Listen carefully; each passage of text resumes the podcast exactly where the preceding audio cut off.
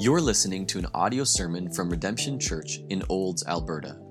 It is our prayer that through this ministry we will see lost people saved, saved people matured, and mature people multiplied, all to the glory of God.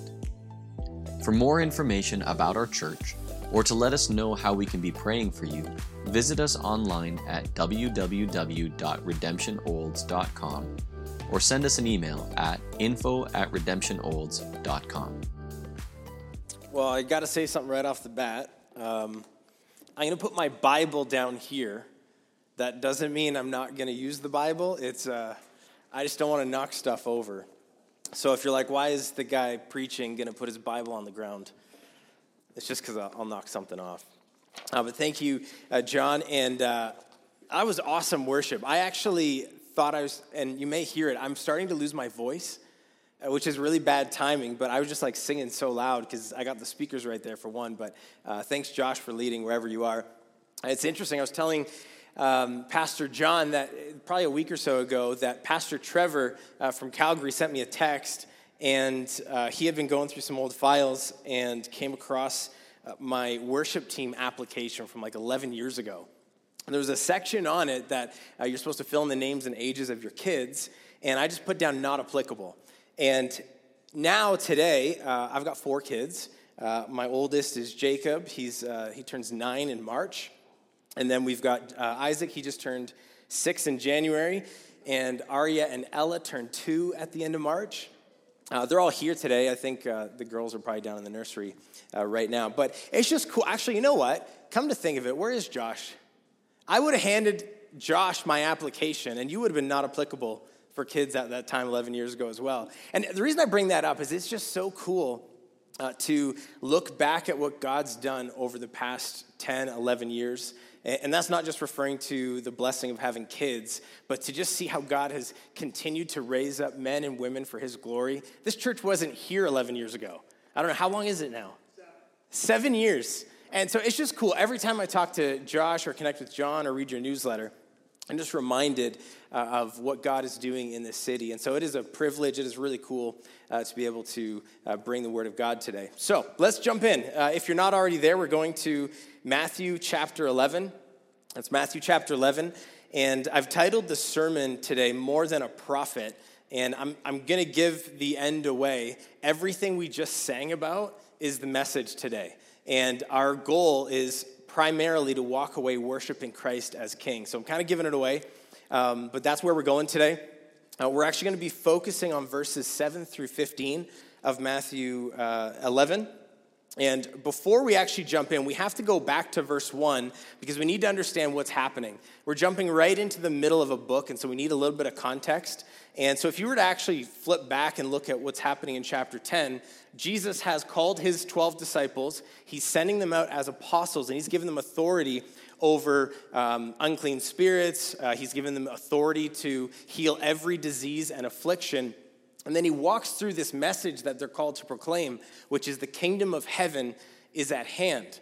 And he says that's going to be extremely divisive, and you are going to be persecuted and you need to fear God and not man, and there is a reward if you do that. And that's when we come to uh, Matthew chapter 11. So if you look at verse 1, it says, Jesus had, when Jesus had finished instructing his 12 disciples, he went on from there to teach and preach in their cities. Verse 2 Now, when John, and we're talking about John the Baptist today, when John the Baptist heard in prison about the deeds of the Christ, he sent word by his disciples and said to him, said to Jesus, Are you the one who is to come, or shall we look for another? And Jesus answered them, Go and tell John what you hear and see. The blind receive their sight, the lame walk, lepers are cleansed, and the deaf hear, and the dead are raised up, and the poor have good news preached to them, and blessed is the one who's not offended by me. Now, let's just stop for a second and just categorize what we know. So we know that uh, Jesus has sent out his disciples, and we know that John is in prison. And John is coming then to Jesus, And he's asking if Jesus is the Christ or the Messiah or the king that God had promised. He's, is he the one who Isaiah spoke of in Isaiah chapter 9, verses 6 and 7? This will be a familiar passage. I'm just going to read it. It says, For to us a child is born, to us a son is given, and the government shall be upon his shoulder, and his name shall be called Wonderful Counselor, Mighty God, Everlasting Father, Prince of Peace. Of the increase of his government and of peace there will be no end on the throne of David and over his kingdom to establish it and to uphold it with justice and with righteousness from this time forth and forevermore. And John the Baptist is coming to Jesus and he's saying, Is that you? Like, is that you who Isaiah spoke of? Are you the promised Messiah? Are you the king? Or should we look for another?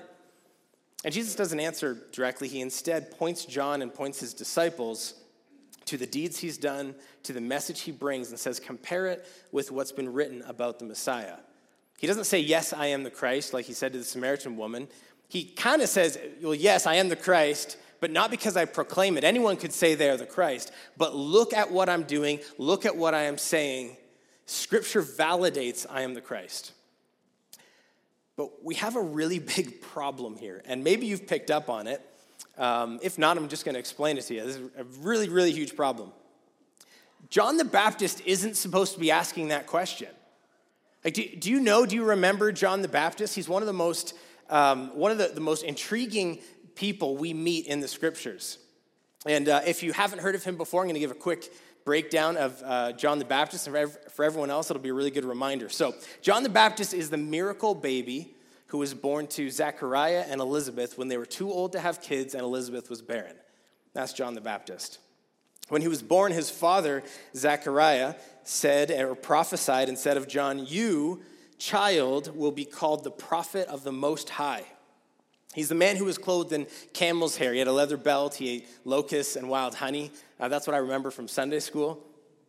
Uh, Mark chapter 1 says that John was the man, uh, he came baptizing in the wilderness and proclaiming a baptism of repentance for the forgiveness of sins. And it says that all the country of Judea and all Jerusalem were going out to him and were being baptized by him in the river Jordan, confessing their sins. And if we read in the Gospel of John, John the Baptist is the man who saw Jesus. And do you know what he said? He said, Behold, the Lamb of God who takes away the sin of the world. And then he baptizes Jesus. And he witnesses the Holy Spirit descend like a dove onto Jesus and remain on him. And then this is what he says. He says this after This is the Son of God. This is the Son of God. That's John the Baptist. And fast forward to where we're at in Matthew chapter 11. John is now in prison. He's called out Herod in his sin, and he's in prison. And he's heard what Jesus is doing, and he sends out his disciples to do what? To double check? Again, this is a big problem. Has John lost his faith? And if so, can the message that he preached actually still be trusted? I mean, if John isn't so sure anymore, then maybe he was wrong and we've all been fooled. This is a problem. Maybe he, he isn't the guy we thought he was. Maybe he's just after money or fame, or maybe he's after uh, popularity. And if John the Baptist is wrong, then who is this guy, Jesus? And we have to understand that uh, there was this idea that the Messiah was going to come and be a political leader, be a, uh, a great warrior, that he was going to free the Jews from the oppression of Rome. And this guy, John, who claims Jesus is the Son of God, is now in prison, maybe unexpected. And Jesus isn't exactly running for office, he isn't building an army. The judgment of God hasn't fallen on Rome. And so you can imagine John might be concerned. And you can imagine then that the crowd would be concerned. And so, well, what does, what does Jesus do? And we already saw how he responds to the disciples. He doesn't rebuke them, he doesn't rebuke John. He actually strengthens his faith by validating you were right. You've successfully completed your mission, which is the same mission that we're called to complete uh, as, as we're going to dive into the passage today. And then Jesus here, he turns to the crowd and he's going to help them understand exactly who John the Baptist really is. And he does it by drawing the crowd's attention to John the Baptist's character and then his mission and then his message. And as we look at verses 7 to 15 today, that's our core passage. We're going to see a character that we ought to imitate as followers of Christ. We're going to see a mission that we have been called to fulfill. And then we're going to step back 30,000 feet and we're going to see a message, an urgent warning that cannot be missed. So let's ask God to uh, help us with that this morning. Heavenly Father, um, I'm reminded uh, of my sin, uh, even just singing your praise this morning. So I just ask that you would have mercy on me. I do not deserve the privilege that you're giving me right now to proclaim you as King. And uh, I ask that it wouldn't be my words, that it be yours, and that you'd use it, Holy Spirit, that you'd be active, that you'd illuminate the scripture so we can understand it, and that we might walk out of here praising you more and more. In Jesus' name, amen. All right, so first we're going to look at verses 7 and 8 for our first point, and we are going to see a character to imitate. A character to imitate. Verse 7. As they went away, Jesus began to speak to the crowds concerning John. What did you go out into the wilderness to see? A reed shaken by the wind? What then did you go out to see? A man dressed in soft clothing? Behold, those who wear soft clothing are in the king's houses. And so Jesus here, he, he asks the, the crowd to examine the evidence that's actually before them. He says, John preached in the wilderness and you went out to listen to him. Why? Were you going to see a reed shaken by the wind? And that might sound like an odd question, and it is an odd question. First of all, reeds typically grow in water, not in the wilderness, so the obvious answer would be no. Uh, but there's more to it than this. I mean, you can probably picture in your mind a, reed. I don't know that I need to go into science here, and I wouldn't be the greatest at it anyway. But you can imagine wind blowing. A reed is not very sturdy, it's going to go wherever the wind blows. And so, what Jesus is doing is he's, uh, he's remarking on John's character. John was not like this. John had uncompromising faith, and his uncompromising faith resulted in an upright, uncompromising character. What Jesus is asking is for the crowd to examine the content of John's character for themselves. He says, What did you go out to see? Someone who was just following the trends? Someone who was doing whatever was popular? Someone who would say something for applause, and then if he was challenged, he would switch direction so he could please that group? Is that what you saw? Is that why you went out into the wilderness? No. John's faith was uncompromising. What do I mean by that? I mean, he believed God and was solely focused on that message in, in faith that that was the right thing to do. He was not focused on pleasing man. He was not afraid of man. He feared God and focused on pleasing God. And so, what did he do? He preached the same message over and over again Repent, for the kingdom of heaven is at hand. Repent, for the kingdom of heaven is at hand. And the reason that he is actually in jail right now is because it didn't matter who walked in front of him. You, repent, for the kingdom of heaven is at hand. You, repent, for the kingdom of heaven is at hand. Hey, King Herod, you're in sin. Repent, for the kingdom of heaven is at hand. His faith was uncompromising.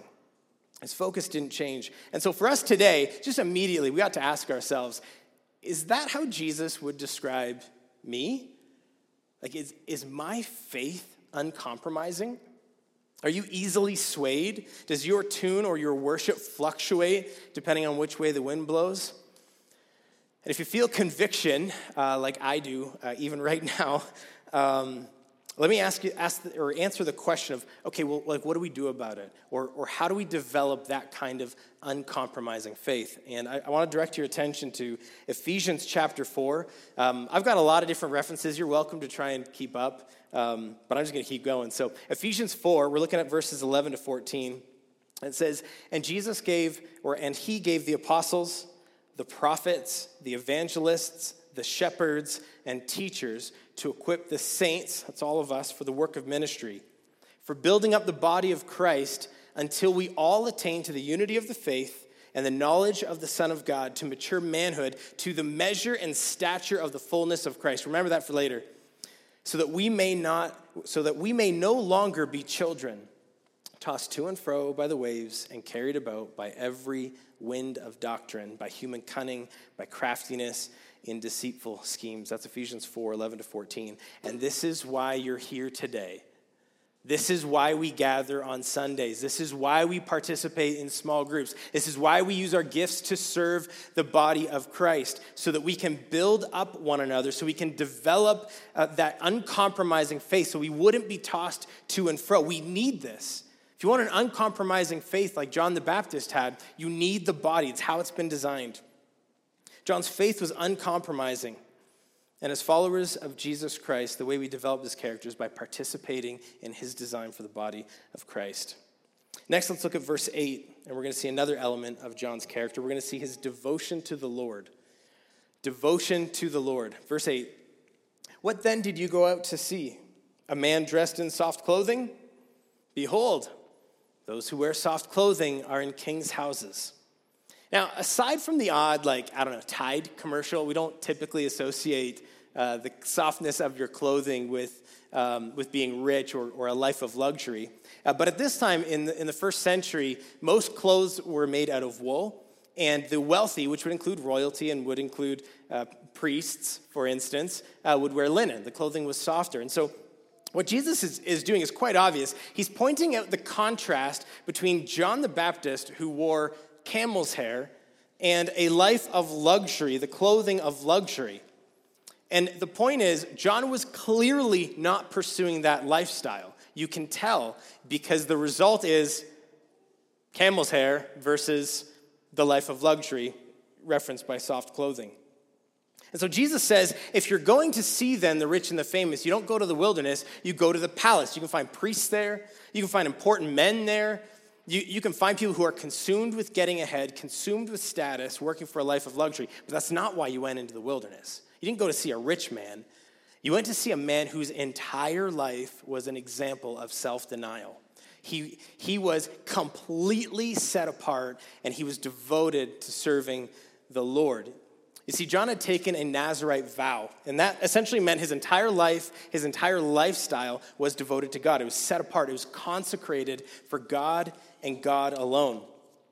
And so John lives a life that completely rejects the way of this world, and his sole focus was then on proclaiming the king's message. The kingdom of heaven is at hand, so repent. And that message didn't get him into the king's houses, it got him into prison. And now the application for us is not go take a Nazarite vow. You don't need to abandon your family, uh, move out into the Alberta wilderness in order to please God and completely set, cut yourself off. Um, it's not that cold right now, but um, I would not survive. I'm not, so it'd just be unwise. So that's not what we're looking to see. What we're looking to see is a man who has gone all in. We're looking to see a man who is sold out for the good news and he's completely dependent on God for the two primary things all of his needs and the satisfaction of all of his desires. Completely dependent. And so, again, the question for us is what about us in 2022? Are you marked by others as someone who is devoted to the Lord? Are you someone who is sold out for the good news? Are you someone who is dependent on God for your needs and for the satisfaction of your desires? Romans 12, 1 to 2 says, this is Paul speaking, he says, I appeal to you, therefore, brothers, by the mercies of God, to present your bodies as a living sacrifice, holy, set apart and acceptable to God, which is your spiritual, your true, your authentic worship. So do not be conformed to this world, it says, but be transformed by the renewal of your mind, that by testing you may discern what is the will of God, what is good and acceptable and perfect. So, how would Jesus describe your lifestyle? Are you, conformed to the world or are you devoted to Him? There's some questions we can ask ourselves. The first would be how do you spend your time? The next would be how and where do you spend your money? What are your affections? Where do you go to satisfy your desires? How's your prayer life? And what message does your life proclaim? Those are questions we should ask ourselves. Am I conformed to this world or am I devoted to the Lord? And so Jesus says to the crowd, What did you go out to see? A reed shaken by the wind? A man in soft clothes? Is John the Baptist a man who has lost his faith? Is he a man you can't trust? Is he wishy washy who just changes what he says based on whichever the way the wind blows? Is he just after fame and fortune and status? No. Think about his character, think about his lifestyle. This is a man of uncompromising faith and a man who is completely devoted to the Lord. So then, why did the crowds go out to see John the Baptist? And we're going to find the answer to that in verses 9 through 11, where Jesus turns his attention from the character of John the Baptist to the mission of John the Baptist, which is a mission that we're actually called to fulfill. Spoiler. a mission to fulfill. Verse 9 What then did you go out to see? A prophet? Yes, I tell you, and more than a prophet.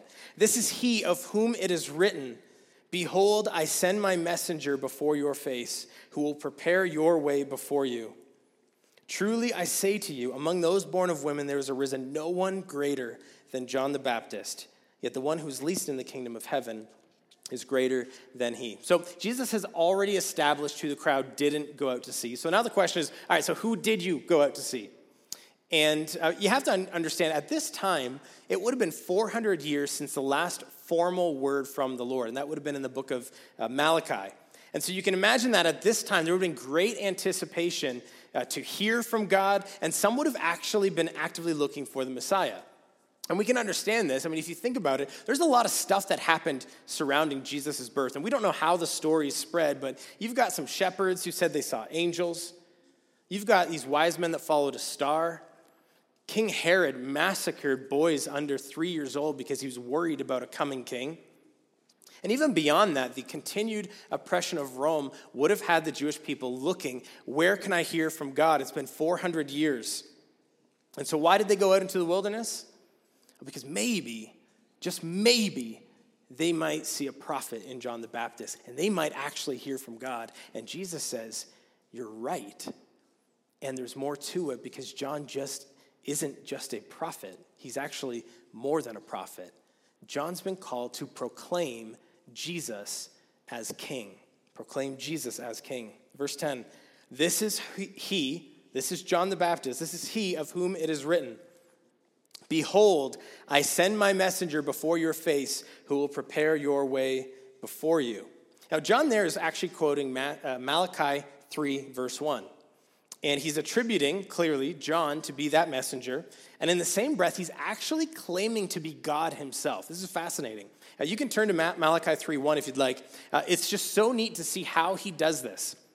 So he obviously directly states that John the Baptist is the prophesied uh, messenger, but if you look at Malachi 3 1, Jesus has altered the quote. So in Malachi 3, verse 1, it's God speaking. And God says, Behold, I send my messenger, and he, John the Baptist, in reference, will prepare the way before me. So who's coming? God is coming. Now in Matthew 11 10, it's actually inferred that this conversation is more happening within the, tr- the Trinity. So God the Father speaking to and with God the Son. And so you, now it's reading, Behold, I send my messenger before your face who will prepare whose way? Your way, Jesus, before you. I send my messenger who will prepare your way before you. Jesus just personalized Malachi 3, verse 1. And by doing so, he infers his divinity, which actually adds authority to his claim that John the Baptist is, in fact, the prophesied messenger. But more importantly, Jesus is that Messiah. Jesus is the one who comes, which means Jesus is God who comes. He's the Christ, he's the promised king. So, is John a prophet? Yes, and more than a prophet. He's the messenger called to prepare the way for Jesus Christ as the coming king. And Jesus keeps going into verse 11. He says, Truly I say to you, among those born of women, there has arisen no one greater than John the Baptist.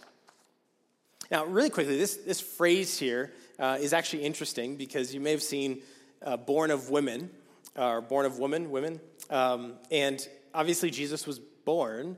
And while he is fully God, he's also fully man. So, how, how can Jesus say that John is the greatest ever to be born without actually discrediting himself?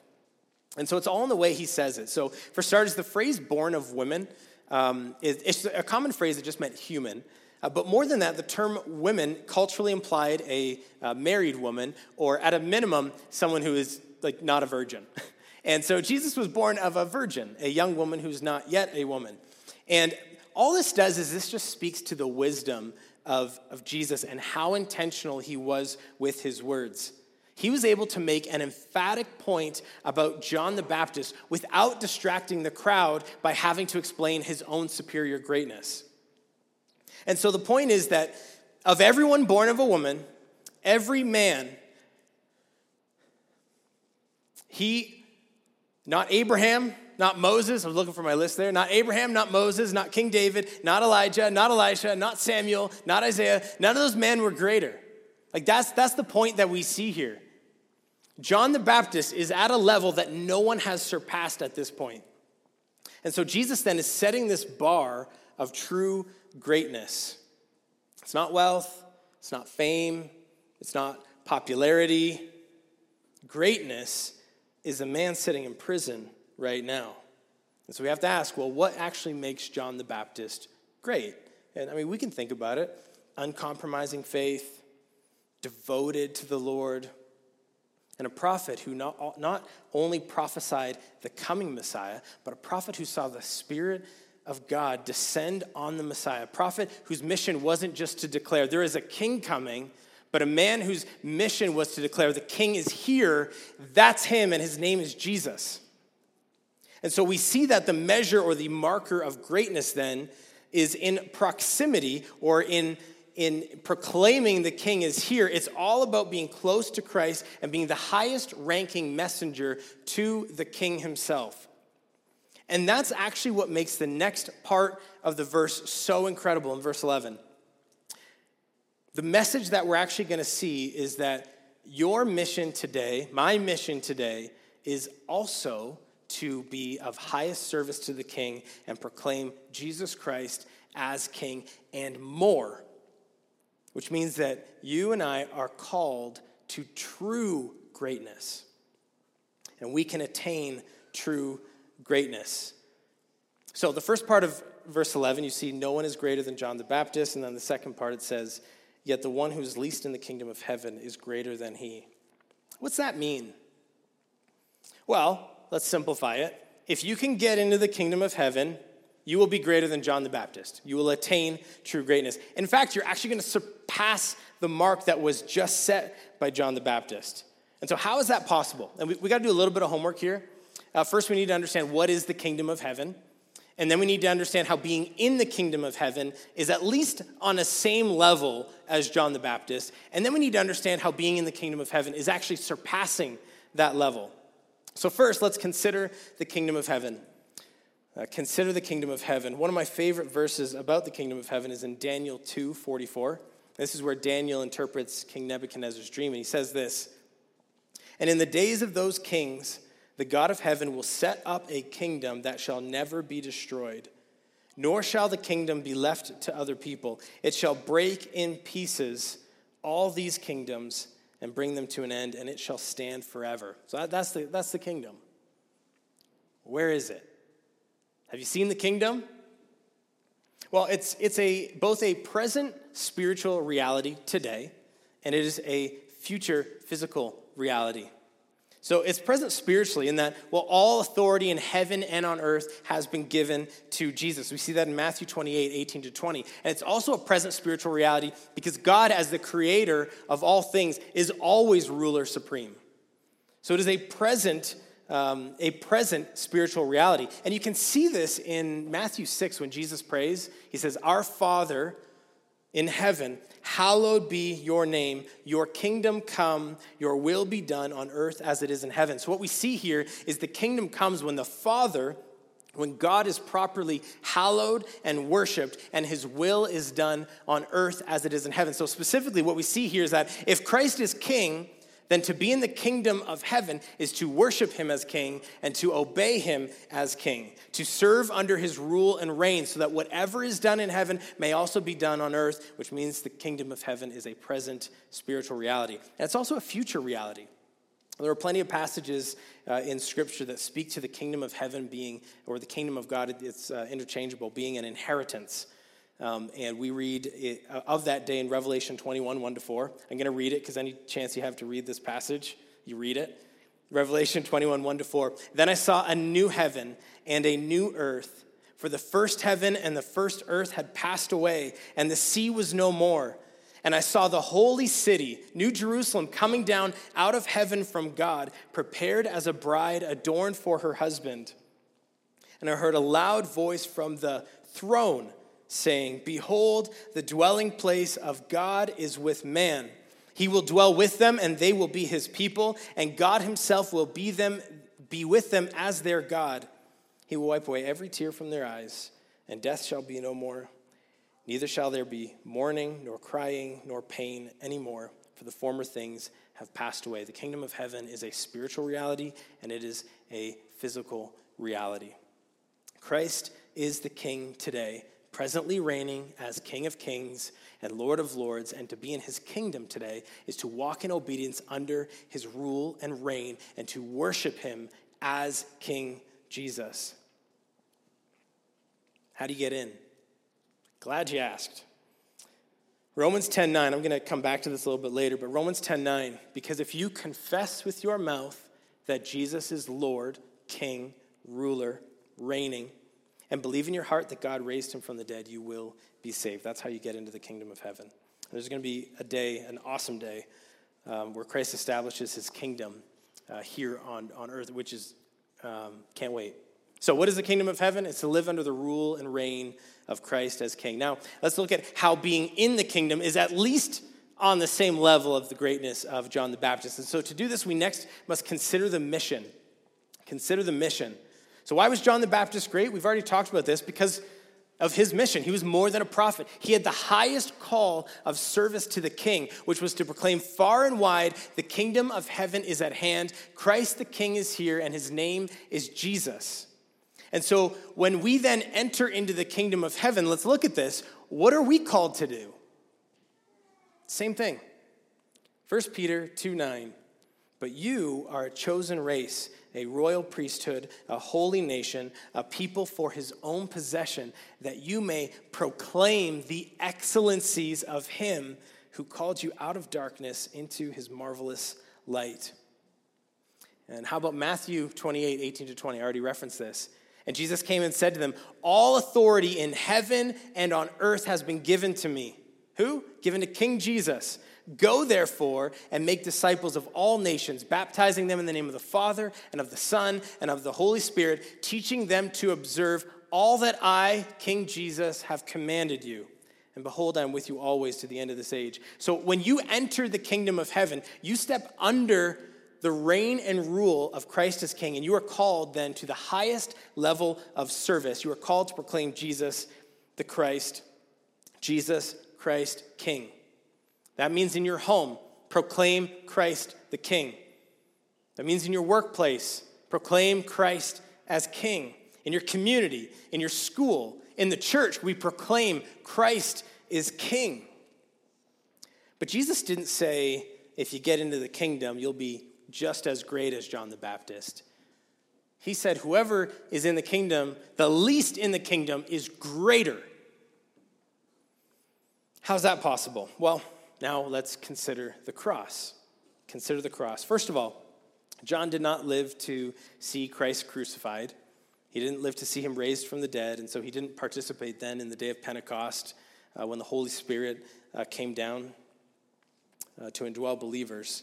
Um, John was great, but he was on the other side of the cross, and we need to see that.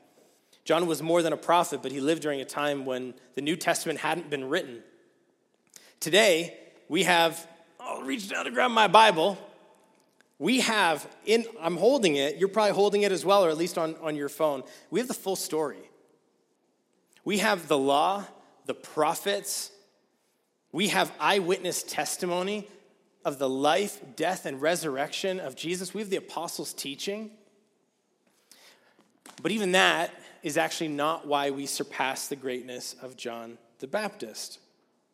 Do you remember John's character? Pretty high bar there. Uncompromising faith and a life lived in devotion to Christ, a devotion to the Lord.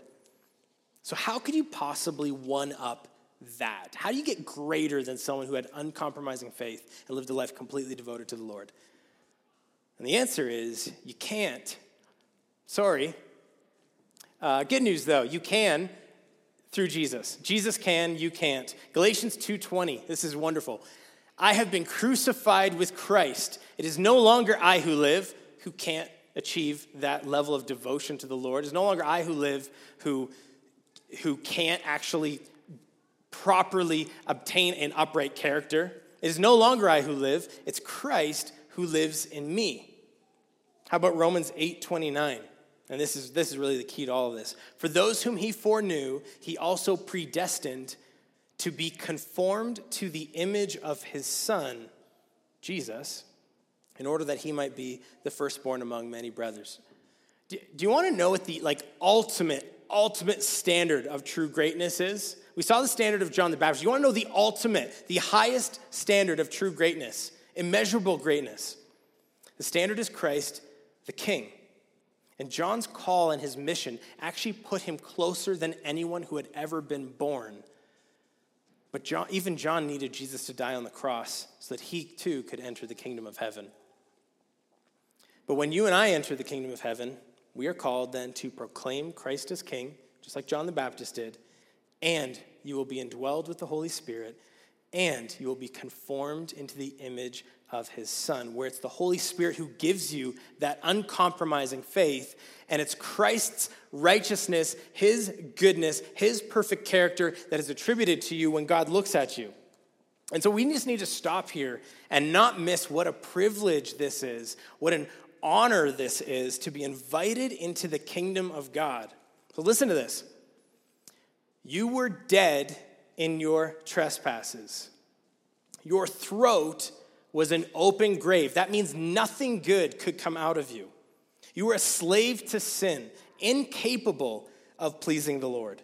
And God looked down at you and this rebellious creation and put perfect love on display without compromising his perfect justice. He sent his son, Jesus Christ, to live a perfect life and then die on the cross, take the punishment you deserve rose from the grave and gives you peace and reconciliation with God, gives you his righteousness and all the blessings that come with being called a child of God.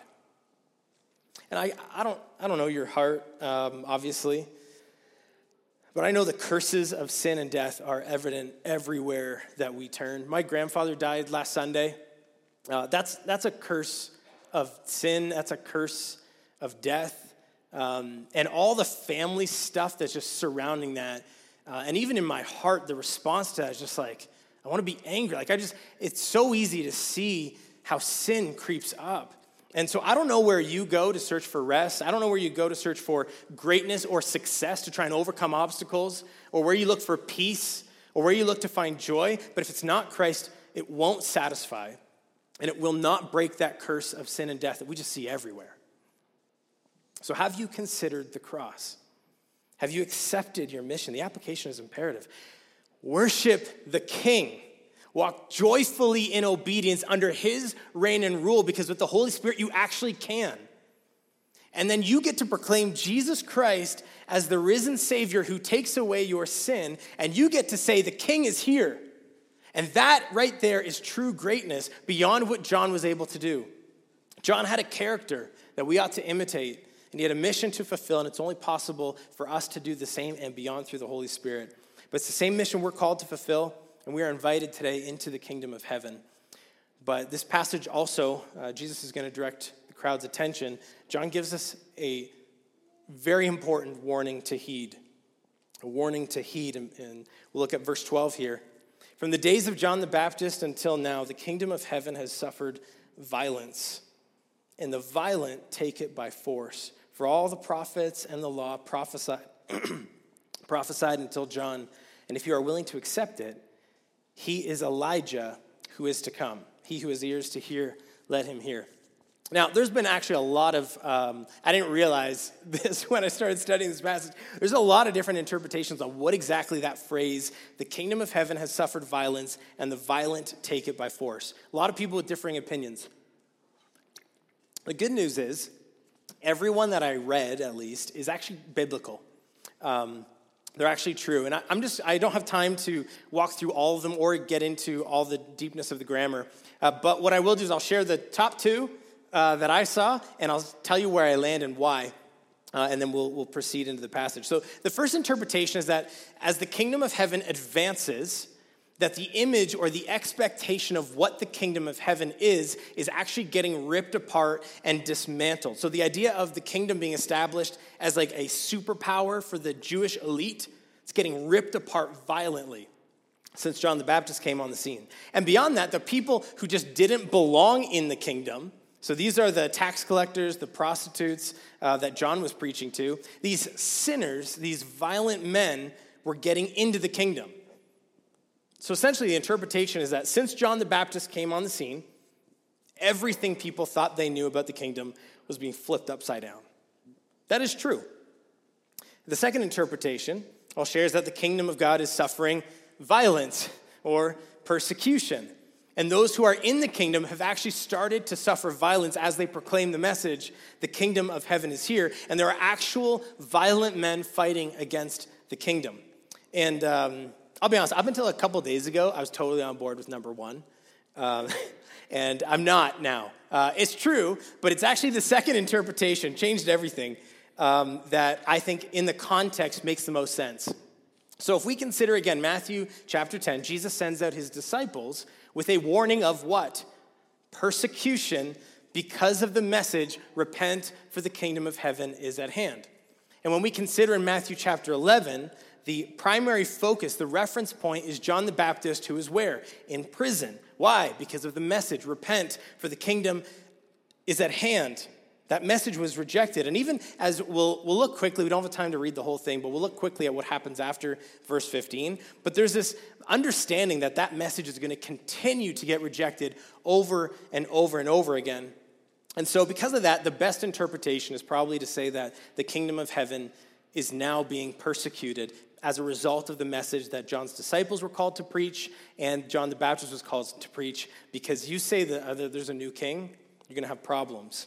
So let's look at the final section of our passage, and we're going to see two warnings. We're going to see a warning for believers, and we're going to see a warning for unbelievers. Uh, look at verse 12.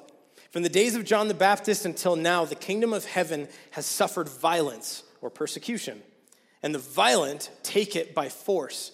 For all the prophets and the law prophesied until John. Now, real quick here, verse 13, what he's saying is that John, or sorry, that Jesus is the focal point of all the law and of the prophets. So the law of Moses, uh, the Pentateuch, all the prophets uh, pointed to the coming Messiah. And when John comes, things change because the Messiah is here. Everything points to Christ. The king is now here.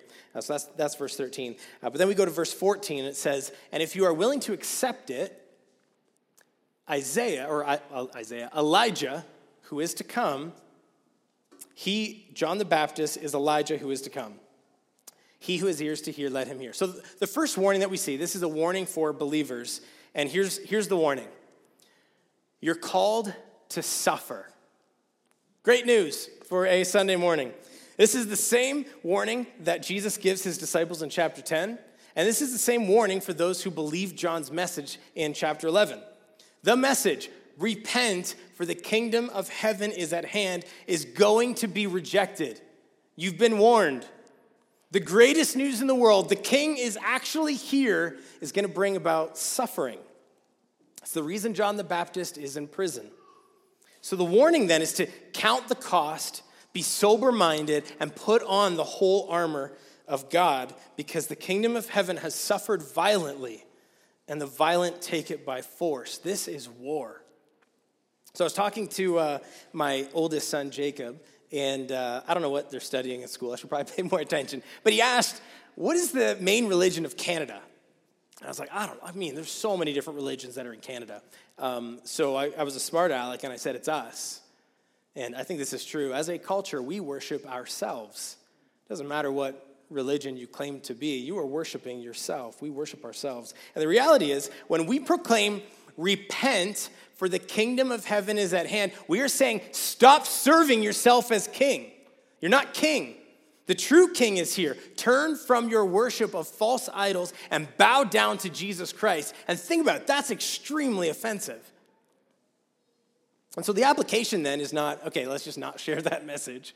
Uh, that would not be the application. The application is to wake up and get off the sidelines Ephesians 6, 10 and 11. Finally, be strong in the Lord and in the strength of his might. Put on the whole armor of God that you may be able to stand against the schemes of the devil. Violence is coming. This is a warning to be ready for battle because Christ, his kingdom, is here. But don't worry, he's victorious. Now, what a great encouragement we see in Matthew 5, verse 10. Blessed are those who are persecuted for righteousness' sake, for theirs is the kingdom of heaven. But there's another warning to heed. This is the warning to unbelievers. You're called to repent.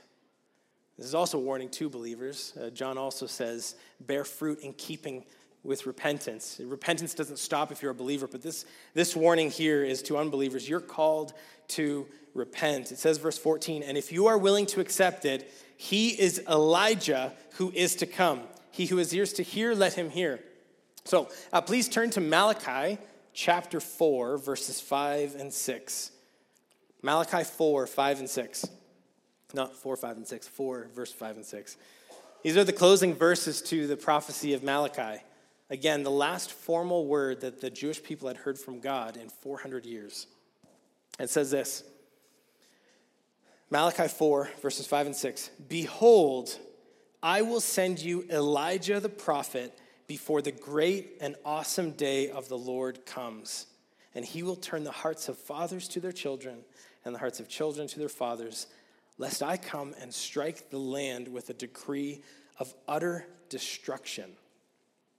And Jesus says, if you're willing to accept it, John is that Elijah who is to come. And so you might be thinking, just to address this, you might be thinking, okay, was John the Baptist actually Elijah, like reincarnated? Uh, if you remember, Elijah was taken up, he didn't die. So is, is, this actually Elijah? And the Bible says that John came in the spirit and power of Elijah. And John actually denied being reincarnated as Elijah. And we don't have time to study that. But if you want to go on a wonderful bunny trail this afternoon, uh, study this passage in light of Elijah and read all about it. It's uh, fascinating stuff from uh, even looking at Revelation, but we just don't have time.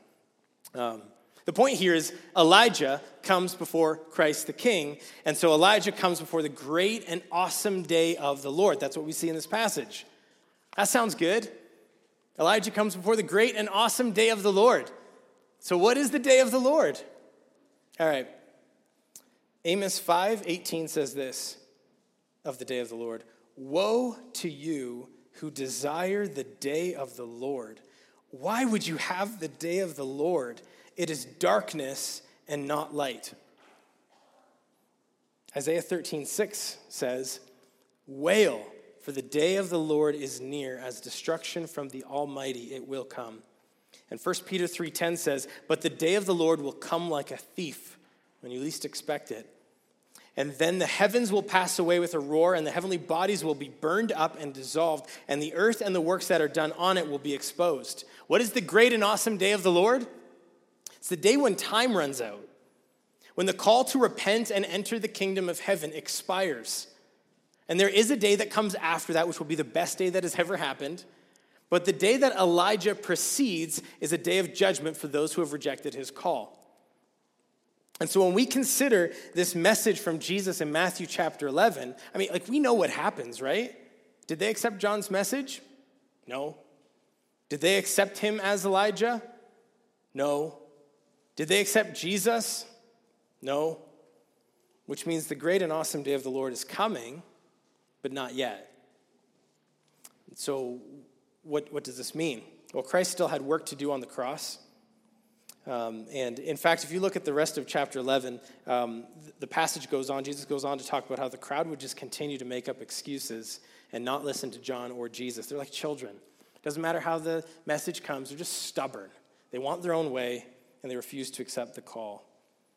And so the good news is, although there's a warning, there's still time to repent, for the kingdom of heaven is at hand. But make no mistake, we're not promised tomorrow.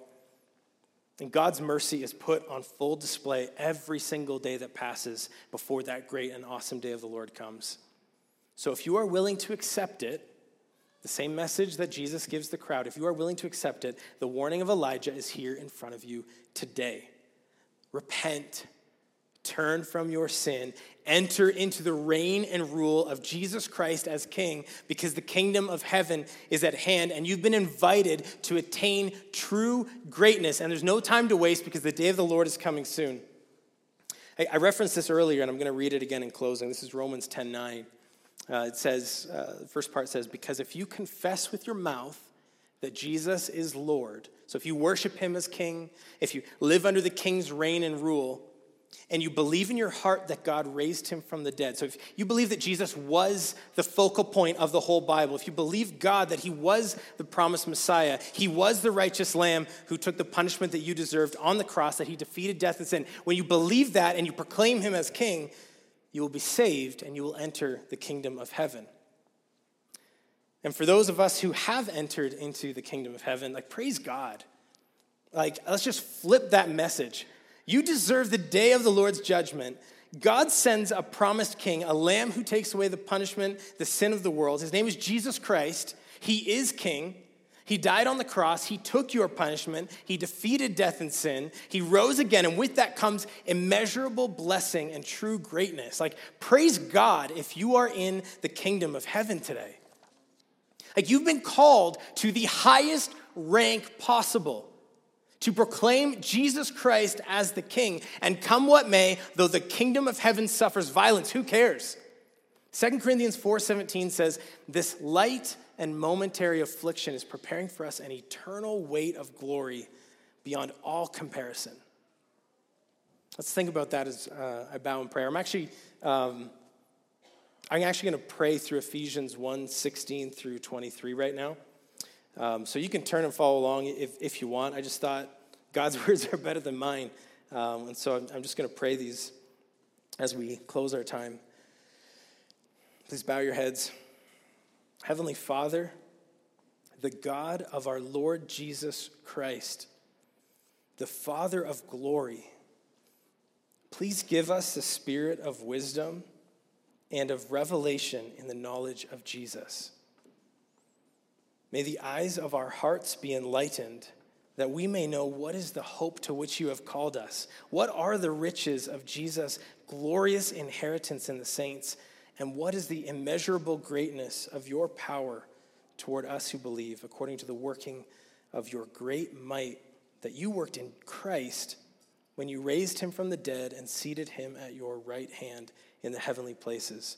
far above all rule and authority and power and dominion, and above every name that is named, not only in this age, but also in the one to come. God, you put all things under Jesus' feet and gave him as head over all things to the church, which is his body, the fullness of him who fills all in all. And we say this, we pray this in the name of Jesus Christ. Amen.